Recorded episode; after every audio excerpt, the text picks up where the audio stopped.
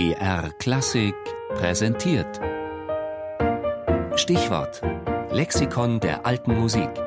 Immer sonntags in der Sendung Tafelkonfekt um 13.05 Uhr.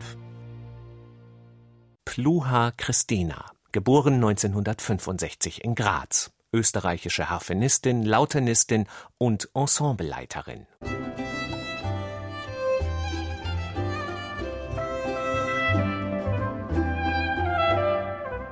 Christina Pluha bringt die alte Musik zum Swingen. Die in Paris lebende Österreicherin ist die wohl improvisationsfreudigste Musikerin auf diesem Gebiet. Zusammen mit ihrem im Jahr 2000 gegründeten, international besetzten Ensemble L'Arpeggiata verwandelt sie die Festivalbühnen und Konzertsäle für klassische Musik beinahe in Tanzpaläste. Wippende, sich wiegende und tanzende Zuschauer sind nicht die Ausnahme, sondern die Regel in ihren Konzerten. Diese ungeheure Leichtigkeit des Seins, die sie der Musik des Frühbarocks abgewinnt, wird ihr von Kritik und Publikum gleichermaßen gedankt. Die Preise regnen förmlich auf sie hinab, darunter mehrfach der Echo Klassik, und ihre Alben werden vielfach gekauft, gehört und geliebt. Also es ist vor allem sehr harte Arbeit. ich meine, wenn das Resultat dann den Leuten gefällt, das ist wirklich nur die, die Frucht der Arbeit. Also es ist nicht etwas, was man sich zum Ziel setzt oder, oder erwartet am Anfang. Ne? Und wenn einige CDs heute sozusagen Kult-CDs geworden sind, die die Leute sich sehr häufig und gerne anhören, dann freut mich das wahnsinnig. Aber um sowas zu erreichen, ist es wirklich sehr, sehr viel Vorarbeit und Denkarbeit und ständige Zweifel. Mache ich das jetzt richtig, mache ich das falsch?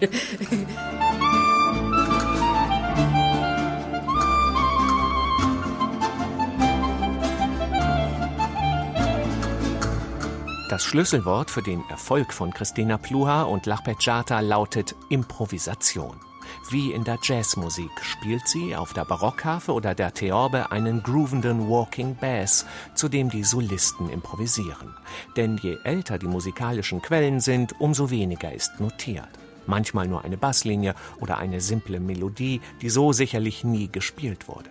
Vor 300, 400 Jahren war es gängige Praxis, dass Musiker improvisierten, etwas, was Interpreten klassischer Musik heute vielfach verlernt haben und was in der alten Musik erst langsam wieder erarbeitet werden musste. Ich vergleiche das gern so mit, ähm, wenn man heute als heutiger Mensch äh, versucht, Altgriechisch zu lernen. Ne?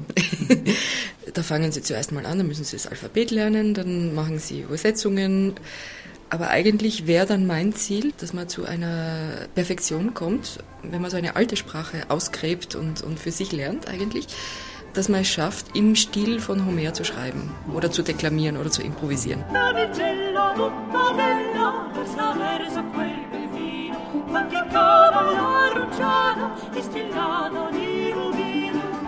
Nach intensivem Quellenstudium mit dem Mittel der Improvisation alte Musik für Menschen von heute zu spielen, das ist Christina Pluhas ebenso erfolgreich wie fröhlich vorgetragenes Anliegen.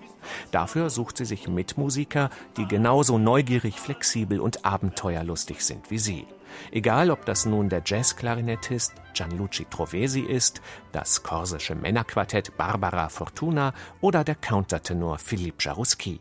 Puristen alter Musik ist dieser staubaufwirbelnde Zugang Christina Pluhas oft zu fantasievoll und zu wenig authentisch, doch wer weiß schon wirklich, wie die Musik zu Zeiten Monteverdis geklungen hat. Trotz der ganzen Forschungsarbeit, die ich betrieben habe und, und die mich auch wahnsinnig fasziniert, ist es natürlich eine sehr persönliche Version von meiner Vorstellung. Ne?